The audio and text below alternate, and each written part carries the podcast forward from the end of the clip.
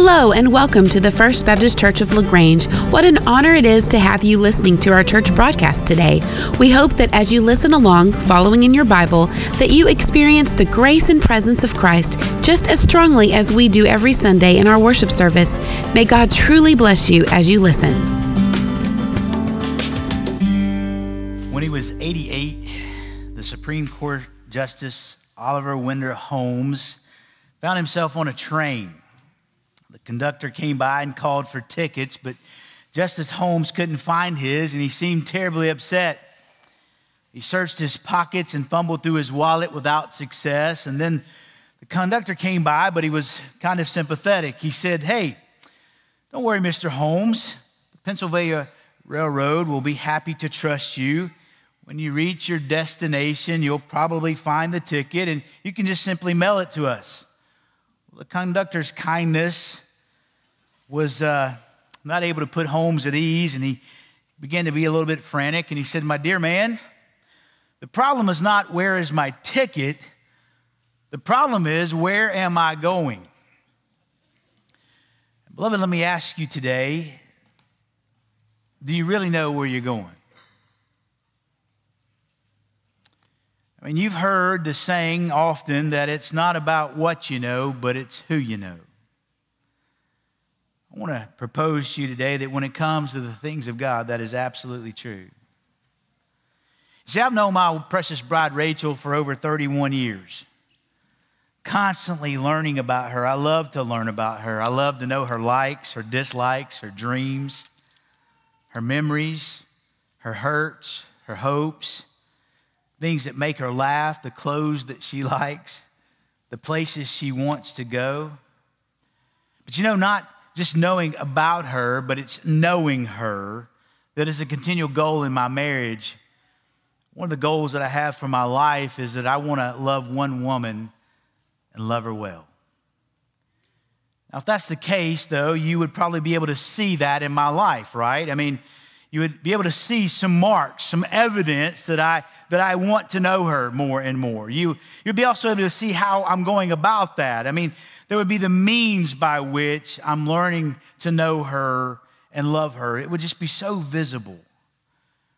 See, some 30 years after Jesus appeared to the Apostle Paul and changed his life, he says, I still want to know Christ more. The marks were there, and everyone could see that the passion of Paul's life was Jesus. Paul doesn't leave us to kind of figure this out on our own. He tells us the means, not only the marks, but the means by which we can know Christ too. You see, life is not merely knowing about Jesus, it's an ongoing relationship with Him, a constant desire to know Him better and better. And if you're new with us, we are in the book of Philippians. And if you're joining us by way of internet or by way of radio, we're in the book of Philippians and we've entitled it The Joyous Advancement of the Gospel of Jesus. What I want us to do now is to turn to our book of Philippians. So if you'll be doing that now on your phones, and it'll be up on the screen behind me, you can find a Bible in the seat pocket there underneath. And if you don't have a hard copy of God's Word and you would like one, you feel free to take that one that's in the chair beneath. As that's our gift to you. But you would turn to Philippians chapter 3. We're going to be in Philippians chapter 3, and this morning we're going to look at one principle today, and then next week we'll look at the second principle about how do we really know Christ. So, out of honor of God's word, I wonder could we stand together as I begin reading in Philippians chapter 3, beginning in verse 1. Again, I'm in Philippians chapter 3. Paul says these words Finally, I know some of you wish I would say that. Finally, my brethren, rejoice in the Lord. Can I just get somebody to do that right now? Just rejoice in the Lord. Amen. Woohoo! Amen. Isn't that good? To write the same things again to, is no trouble to me, but it is a safeguard for you. Beware of the dogs, beware of evil workers, beware of the false circumcision, for we are the true circumcision who worship in the Spirit of God, in the glory in Christ Jesus, and put no confidence in the flesh. Although Paul says, I myself might have confidence even in the flesh. And if anyone else has a mind to put confidence in the flesh, I far more, circumcised the eighth day, of the nation of Israel, of the tribe of Benjamin, a Hebrew of Hebrews, as to the law, a Pharisee, as to zeal, a persecutor of the church, and as to the righteousness which is in the law, found blameless. But whatever things were gained to me, those things I have counted as loss for the sake of Christ. More than that, I count all things to be lost in the view of the surpassing value of knowing Christ Jesus my Lord, for whom I have suffered the loss of all things and count them but rubbish, so that I may gain Christ and may be found in him, not having a righteousness of my own derived from the law but that which is through faith in Christ, the righteousness which comes from God on the basis of faith, that I may know him and the power of his resurrection and the fellowship of his sufferings, being conformed to his death, in order that I may attain the resurrection from the dead. May God bless his word. You may be seated. Here's the first thing we're going to look at today. Today, we're going to look at the marks of knowing Christ, and next week, we'll look at the means by which we can know Christ. So, first of all, I can demonstrate the marks of knowing Christ. I can demonstrate the marks of knowing Christ. So, we have to stay focused on the true gospel. See, the gospel isn't knowing things about Jesus, it's not doing things for Jesus. I don't want to try to earn his acceptance by things that I do to be made right before him. This mindset of trying to earn righteousness with God is called legalism. Legalism is an attempt to gain my justification. That's a big word. It means my right standing with God, my acceptance with God by my own religious works and efforts. Beloved, you know, we've said it, you can't earn your salvation, it is a gift. Sometimes we forget this and we're tempted in the church with the allure of legalism. Legalism is really self atonement. It's a way to try and cover my sins with the things that I do. It's, it's self salvation. And it leads to incredible pride, but ultimately to intense despair. So, if salvation and the gospel is not anything about what I do, then what is it? And if I truly have and understand the gospel, then what are the marks by which you would see in my life? Paul begins in verse 1 and he says, Finally, my brethren, Rejoice in the Lord. To write the same things again is no trouble to me, and it's a safeguard for you. Finally, he's not bringing the book to an end. He's, what he's really saying is there, it can be better translated, and as for the rest, in other words, he's got a few other topics to discuss, and he's going to, to take them. And he picks up on that dominant theme, the joyous advancement of the gospel. He says we're to rejoice in the Lord, meaning that joy only comes from Jesus. I love this about Paul. He works joy into everything he does. It seems no matter what subject he's talking about, when he's talking about Jesus, he's always talking about joy because there's only joy in Jesus. When he says there, he says, To write the same things is no trouble to me, and it's a safeguard to you. What things is he talking about? Well, that word safeguard is the opposite of the verb meaning to trip up or to cause to stumble. So, really, Paul is saying, hey, listen, I don't want you to get tripped up concerning the gospel. The false teachers are proclaiming salvation through rituals, through ceremonies, through legalism. And Paul's saying, I want to warn you that you won't stumble over that. As a matter of fact, I've written the same things to you previously. He, mentioned there that phrase, and it takes us back to chapter 1, verse 27 and 28, where Paul says this Paul said in, in chapter one, he says, conduct yourselves in a manner worthy of the gospel. And then he goes on to say, and in no way be alarmed by your opponents. Paul is reminding them that there are people that are coming to try to pervert the gospel. I don't want you to get tripped up again. So it's really the gospel that he's teaching. And Paul is saying by continually keeping the gospel in front of the church, we are protected from legalism and false gospels. Can I just remind you, folks, that it's all about Jesus and the gospel. Don't ever get tired of hearing the gospel. I never get tired of preaching it, amen. It's the greatest expression of love, and it's the greatest reason we have to rejoice. So, if Paul begins to tell us that marks can demonstrate our life, well, then what are those marks, Paul? Well, Paul tells us. He says, first of all, there's a deep work in the soul. There's a deep work in the soul because he, he begins telling us about this mark, but he says, hey, listen, you're gonna, you're gonna not be deceived here. You gotta pay attention because there's some who have a false mark. And I don't want you to pay attention to the false mark, but you need to know the false mark so that you can realize the true mark when it comes. So he begins in verse 2 and he says, Beware of the dogs, beware of evil workers, beware of the false circumcision. You see, during the time of the early church, many devout Jews were willing to accept Jesus as Messiah, but they wanted to hold on to forms of Judaism. They believed that Gentiles, that would be you and I if you're not Jewish, they would believe that Gentiles had to become Jews before becoming Christians.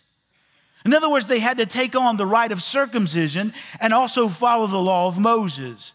They were basically saying that unless you are circumcised according to the custom prescribed by Moses, you cannot be saved. But leaders of the church, including Paul, Barnabas, James, and Peter, denied this claim and preserved the gospel that it comes by grace. Salvation comes through Christ and grace alone, apart from the works of the law. So Paul says, Beware. Pay attention, use your eyes and see. Look for the marks, these false marks, because they're out there. And if you don't really recognize what it's going to look like, it's going to bark when you see it because he calls them dogs. You have to understand when Paul uses the word dogs, it's not like your little lap dog that's at your house. It's not like the dog that you put outside. It's not a domesticated, house pet. These were nasty, unclean, and very dangerous animals. They wandered where they didn't belong, and they often traveled in packs. Paul says that these are entering churches and damaging the church severely. These dogs are the Judaizers that teach you that you have to be Jewish to be saved or right with God. They're those who simply add to the gospel of Jesus. This reference to dogs is striking because Jews would call Gentiles dogs. But now Paul is saying, no, it's the other way around. You're really the dogs because you're adding to the gospel. They're referred to as people of now, he says, the false circumcision. What's interesting to me, and I don't mean to be graphic or gross, but the word there, as I studied this week, when he says that they're the false circumcision, a, a, probably a better translation is simply this they're mutilators of the flesh. They were doing things to their bodies in an attempt to please God, but it only angered him. They were trusting in a physical operation, a removal of certain parts of the body, a physical act to only accomplish what could be done in the spirit. They were trusting this instead of God's gracious work in salvation through Christ. One commentator says here in Philippians, Paul takes the Judaizers' greatest source of pride and uses it to show that they have no part in being God's people.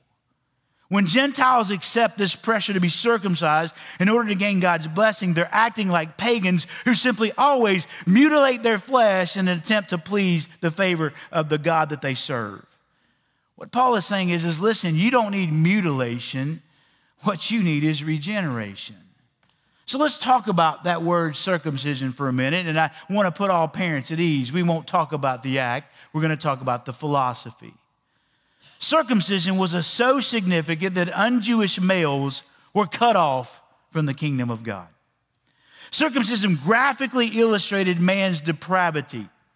And it's nowhere more manifest than in the procreative act because it's then that the sin nature is passed on to a new generation. You see, circumcision was a symbol picturing man's need to be cleansed from sin at the deepest root of his being. And the bloodshed involved in the physical act of circumcision oftentimes symbolized the need for a sacrifice to make you clean. Like baptism in the new covenant, circumcision was to reflect an inward reality. God commanded the, the Israelites in Jeremiah 4, He said, Circumcise yourselves to the Lord and remove the foreskins of your heart but sadly, by Paul's day, circumcision had become this mere outward ritual that was void of intended significance. Romans 2 says it this way For indeed, circumcision is of value if you practice the law, but if you are a violator of the law, your circumcision has turned into uncircumcision. So if the uncircumcised man keeps the requirements of the law, will his uncircumcision not be regarded as circumcision? And he who is physically uncircumcised, if he keeps the law, will he not judge you, though having the letter of the law and circumcision are a violator of the law? Here's what Paul is really saying. For he is not a Jew who is one outwardly, nor is circumcision that which is outward in the flesh, but he is a Jew who is one inwardly. And circumcision is of the heart by the Spirit, not the letter, and his praise is from people, not from God. So this is a false mark. To claim that any religious ritual that I have been through makes me right with God, we have to be careful. Then Paul says in verse 3 But we are the true circumcision. In verse 3, Paul says, Hey, I don't want to speak of the circumcision of the flesh, but that of a deep work in the soul. At the end of the letter to Galatians, he says it like this. Galatians 6:15 he says for neither is circumcision anything nor uncircumcision but a new creation is what matters. So it's been said these Judaizers were really proclaiming a false circumcision. They were saying the physical symbol itself was enough to ensure inclusion in the people of God regardless of what's inside my heart. Ironically, in doing so, they were ignoring their own prophecies that said that circumcision was really just a sign, it was a symbol. It was to represent, not replace, a special relationship with God through the Messiah. So, the idea here is that for centuries, Jewish leaders had seen that the physical circumcision was nothing but a symbol. And they had warned people to never confuse the symbol with the substance or the ritual with the reality what God has always required is the new birth. The new birth happens when a person comes under conviction of their sin, realizes that they're separated from God, cries out to God for mercy, realizes that the way of God's mercy is that God sent Jesus to die on a cross, to pay for our sin, to be buried, and to be raised from the again, to offer us forgiveness, to offer us life. And when we do that and we call upon God for forgiveness, the Holy Spirit comes inside of us and we experience the new birth. Nothing outwardly does that. It's a deep work in the soul. So, what Paul says if you and I have nothing to show but circumcision or religious rituals of the flesh, all we have is a physical mark and we're not really circumcised, we're only mutilated. In fact, he goes on to say that it's Christians, not the Jews, who are truly set apart by God because they have had a deep work within their soul. Paul knows that righteousness can only be attained from the inside out, wrought not by man's works, but humble acceptance of the grace found in God through Christ. So then, those who know Christ are the true circumcision. And as a result of that new birth, things are now new, and a change begins to take place in me, which leads to the next mark. There's a divine worship in the Spirit.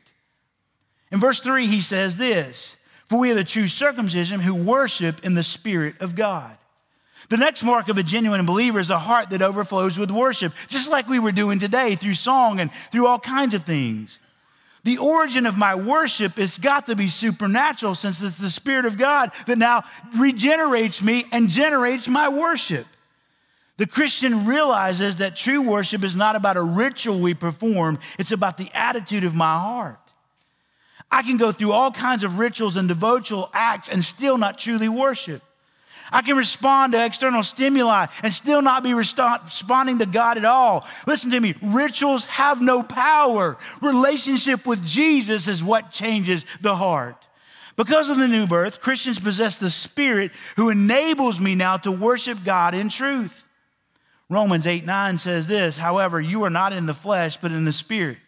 If indeed the Spirit of God dwells in you, but if anyone does not have the Spirit of Christ, he does not belong to him. Speaking to a Samaritan woman who was kind of by a well, Jesus clearly defined true and acceptable worship. He told her all about her life and kind of shocked her. She was living a very immoral lifestyle, and she tries to change the subject. She says in John, she says, Sir, I perceive that you are a prophet. Our fathers worshiped on this mountain, but you people say that in Jerusalem is the place where men ought to worship. And in response, Jesus said, Woman, believe me, an hour is coming when neither on this mountain nor in Jerusalem will you worship the Father. And what Jesus teaches is that true worship takes place in the heart, not in a special location. That's why I can worship God wherever I go. It doesn't have to be here, it can be here. But then the Lord revealed a second truth about true worship in John. He says, Hey, you worship what you don't know, but we worship what we do know, for salvation is of the Jews. Acceptable worship is based on the truth of salvation revealed in the scriptures, which were given first to the Jewish people. It's not to be performed according to the whims of the worshipers. Then Jesus gives the clearest definition of worship in all the Bible. In John chapter 4, he says this But a time is coming and even now has arrived when the true worshipers will worship the Father in spirit and truth. For such people, the Father seeks to be his worshipers. God is spirit, and those who worship him must worship in spirit and truth. He says spirit and truth twice. God saved believers to worship him. True Christians are those who worship God through the obedience to his word based on relationship with him. Worship is mankind's highest duty. If you've ever wondered, why have I been created? You have been created, as the Westminster Shorter Catechism says, you have been created. Man's chief end is to glorify God and to enjoy Him forever. But it might be translated, he says there, we worship in the Spirit of God. That word worship can mean to render respectful spiritual service. You see, true worship goes beyond singing. It goes beyond just doing things in a worship service. It is a lifestyle of worship that God is after. But it's interesting because the writer of Hebrews says this in Hebrews 13 16. He says, But also a part of this is do not neglect doing good and sharing, for with such sacrifices, God is well pleased. Did you know that I can worship God simply by just doing good? It's interesting. So once there's a deep work in the soul, the believer worships God in the Spirit, but then the Spirit points the believer constantly to Jesus, which is the third mark. There's a devoted wonder of the Son. There is a devoted wonder of the Son. He says there, we worship in the Spirit of God and glory in Christ Jesus. You see, the believer boasts in nothing and glorifies nothing but Jesus. Galatians 6:14 says, "Be far from me to boast except in the cross of our Lord Jesus, through which the world has been crucified to me and I to the world. Did you know that we don't glory in our earthly status?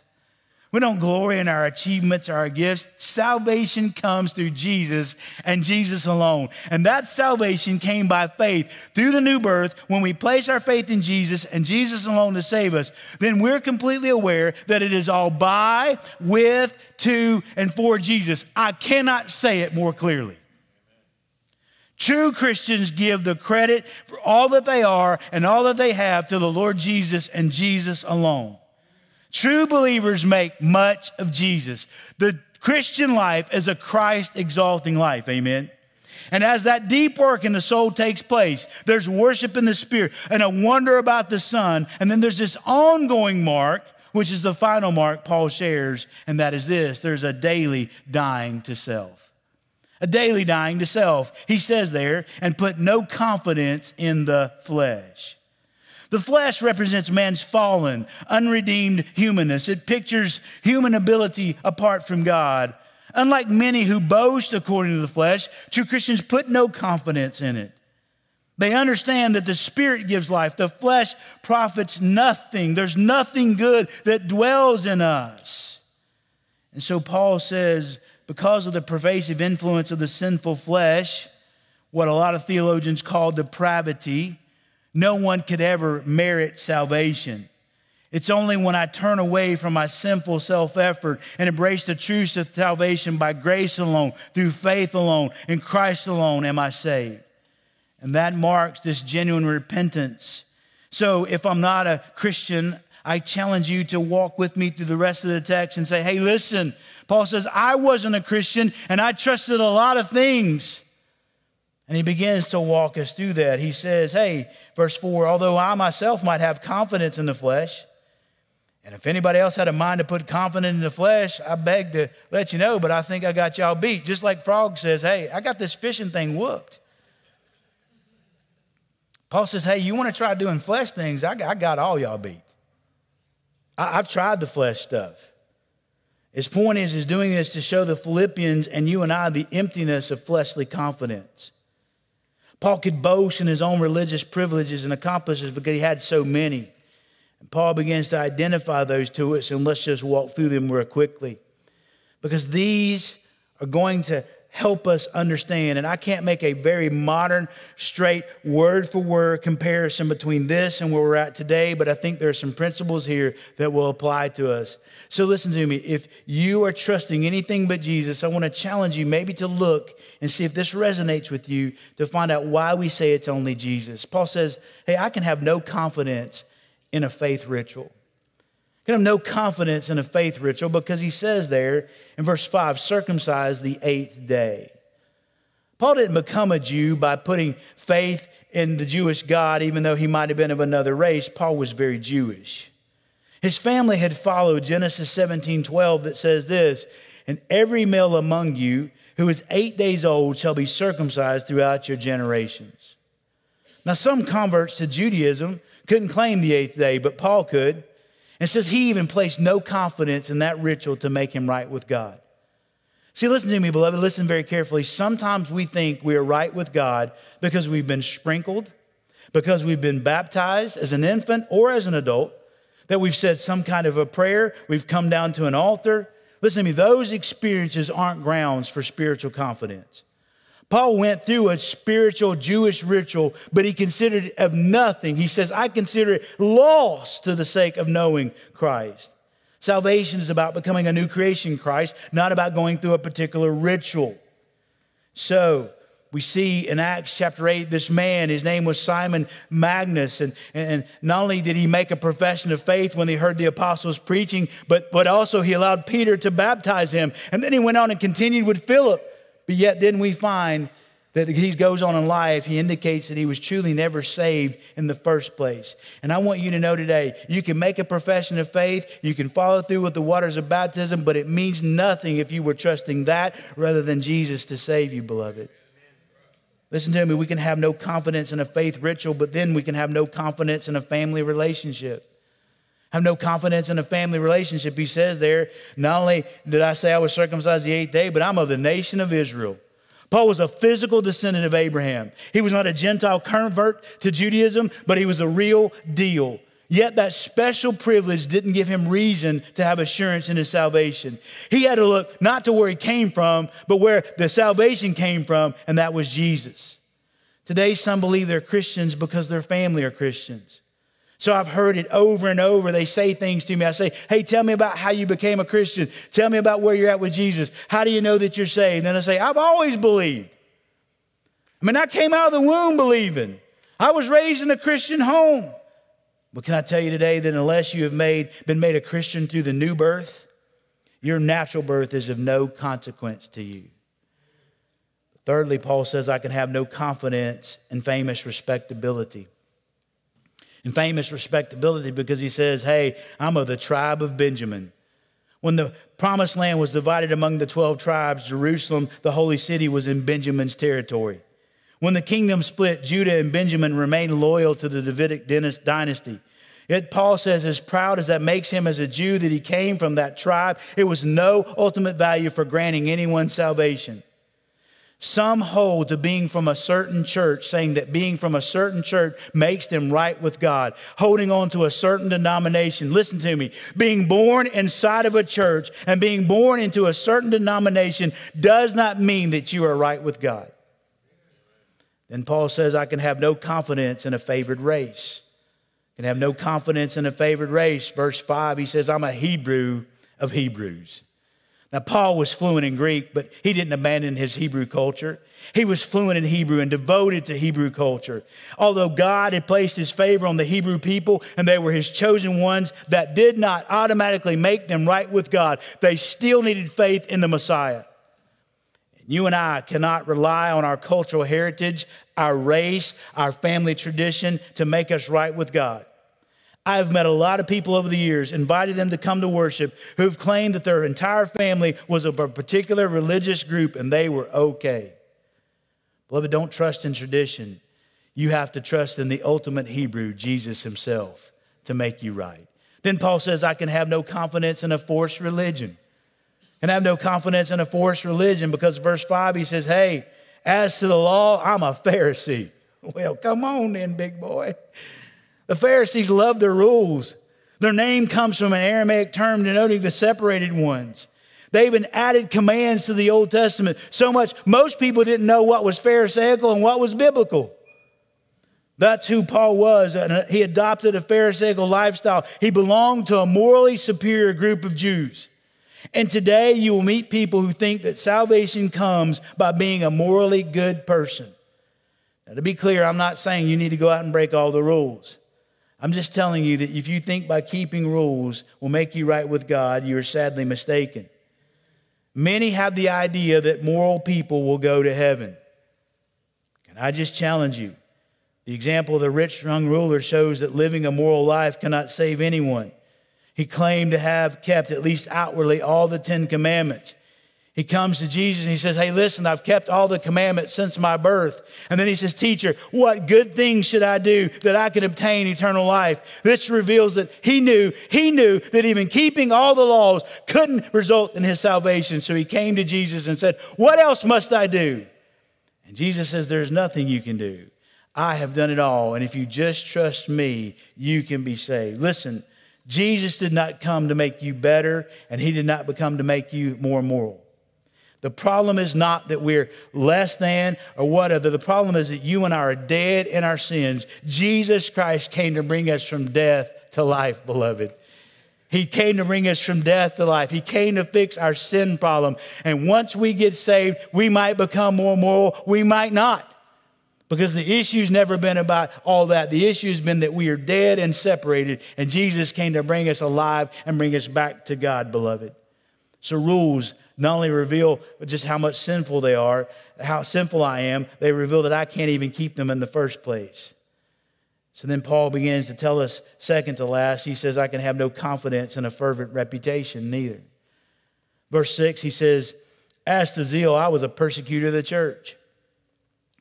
Listen, beloved, I heard this claim, and you've heard this claim that says this the world says it doesn't matter what you believe as long as you sincerely believe it. Well, it would be hard for anyone to fathom anyone more sincere about what they believed about their salvation uh, than Saul of Tarsus. I mean, he wasn't a Pharisee in name only, he was very zealous. In Galatians, he tells me, I was extremely zealous for the traditions of my ancestors, and his zeal was expressed through the persecution of the church. Paul actually killed believers, true believers in Jesus Christ, for believing something that he didn't believe. He was that zealous that he would kill people for what he believed. Beloved, can I tell you, salvation never comes by your passion. People are passionate about a lot of things. Salvation comes through knowing the real man of zeal, Jesus Christ. Listen to me. You can be sincere about what you believe, but you can be sincerely wrong. And I need you to know today that it's Jesus and Jesus alone. Then, lastly, Paul tells me this I can place no confidence in a faultless righteousness. In a faultless righteousness. Because he says there in verse 6, he says this, and as to the righteousness found in the law, brothers, I was blameless. Paul is saying that his life was exemplary when it came to obeying the Old Testament law. He was a self righteous person who boasted in his ability to keep God's law. But later he talks about this need for the righteousness of another. Salvation comes, listen to me, salvation comes not through your obedience, but by the obedience of another. It's based on the work of Christ, not on what you do. And while Paul's public record of moral performance was stellar, as you've read and we shared this morning, he says, Everything I counted as gain, now I consider loss. Because that's the way it is. Righteousness comes from God, that comes from faith. And that's the difference between what we believe here in this church and what's promoted around the rest of the world with other religions and even other denominations. Because other systems promote works based righteousness, but the gospel is about imputed righteousness. It's about receiving Christ's righteousness as my own because I don't have any. The most sincere religious person can't keep law, God's law. I need Jesus. He lived the life I should have lived, and he died the death that I deserve to what? Now give me the life I don't deserve and the life I could never live. No matter how good I think I am, I will always fall short of what God asks. No matter how zealous I am, I will fall short because Romans 3:23 says this. For all have sinned and fallen short of the glory of God. Well, there's not a person in this room who hasn't fallen short and doesn't continually fall short of God's perfect standard. As a result, the Bible says in Romans 6:23 that the wages of sin is death. In other words, because I've fallen short and I've sinned just even one time, the wages of that is death. It is eternal separation from God in my body, but also eternal separation from God in my spirit. But, but the gift of God is what? Eternal life through Jesus. You see, I can have no confidence in my flesh because my flesh is sinful. I have to turn to God and receive His gift to forgive me. James Kennedy, I borrow an illustration from him as I begin to close. Imagine that, he says, imagine you're standing on the brink of a cliff. And across the chasm, it's 200 feet away, Across this chasm is another cliff, and it's separated by this distance of 200 feet, but below is a, is a huge ravine that's 5,000 feet deep. And you have to get to the other side of the chasm. You have a nylon rope that's strong enough to hold up to 3,000 pounds without breaking. It'll easily support you, but it's only 100 feet, and you need 200. So here I come along and I say, hey, don't worry. I was a Boy Scout. I'm always prepared. So here's a spool of thread for you. I found this in my, my wife's sewing kit.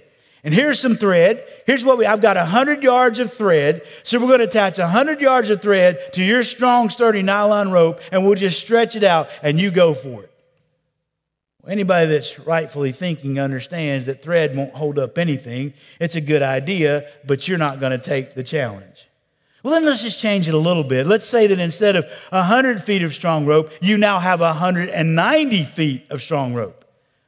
And now you're like, hey, you know what? Well, you got 10 feet, I've got 190. Maybe we can try that. But then your mind says, no, I know that a piece of thread isn't going to hold me up, even if it's only 10 feet long. Okay, let's change the scenario even more. Let's say that now you have 199 feet, 11 inches of good stout rope.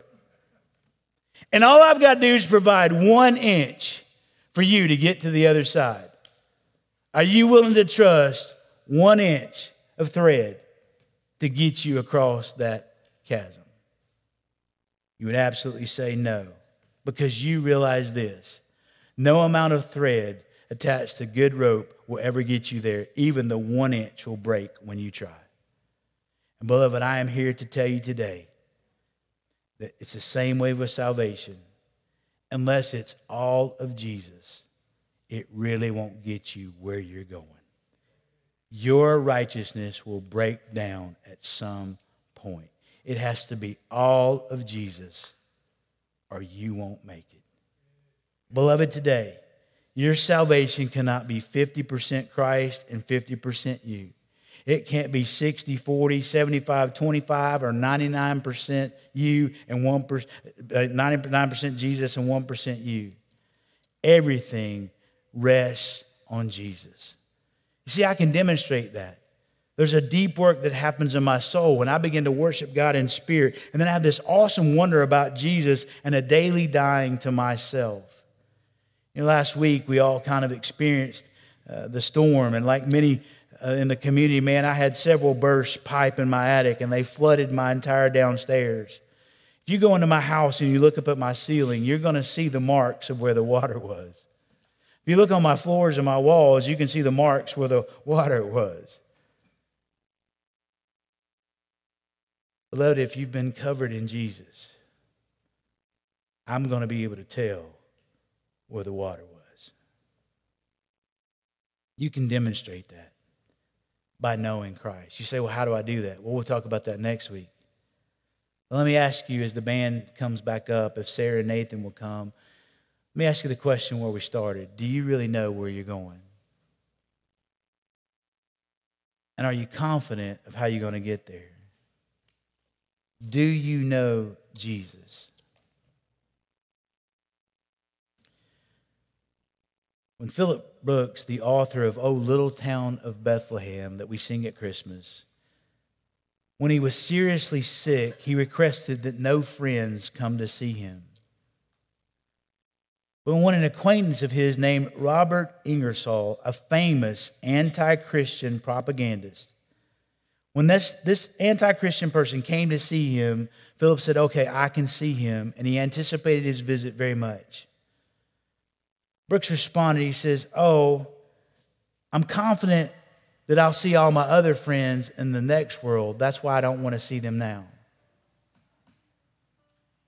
But he told this man, he said, The reason I wanted to see you is because I'm afraid this may be the last time I'll ever see you.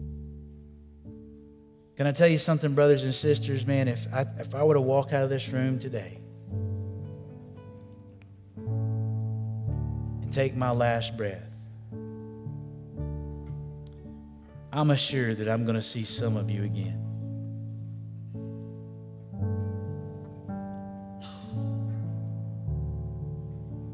And you're not who I'm concerned about right now.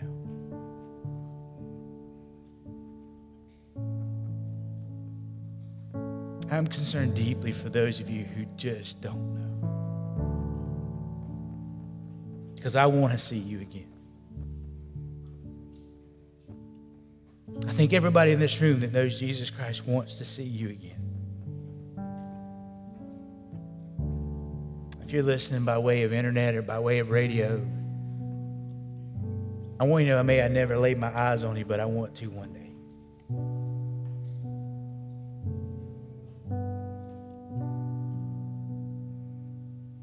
See, I'm reminded of the Hess family that you just never know. when it's your time. I'm reminded of people who were just living life, going through the normal works of life, and then COVID hits and they're in a hospital and then they just pass away. They didn't plan on that.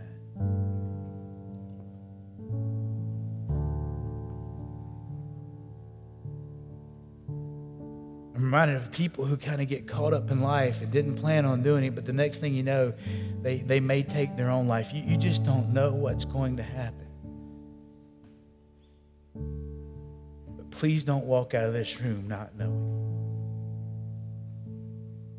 All you have to do is realize right now that there's a conviction going on in your heart. Right now, if there's something happening inside of your heart, to realize that Jesus is speaking to you, that you have sinned against him. And all you have to do is call out upon his name. Jesus, I realize that I have sinned. And I am so sorry. Please forgive me. Please have mercy on my soul. Please, please come into me and make me new. I believe that you died for me. I believe that you were buried. I believe that you were raised. I believe. Save me, Jesus. And if you do that and trust completely in Him, you can know where you're going. But you can know the one who will take you wonder if you just rise your feet right now? We're just going to pray a prayer. And if you need Jesus Christ today or you need to pray about anything in any way, there'll be people down here in the front to pray with you, people down here to talk with you. But I'm going to pray and we're going to sing. And we're going to ask the Lord to do what only He can do. Lord Jesus, would you bring the lost home? And I pray it in Jesus' name. Amen. Would you sing?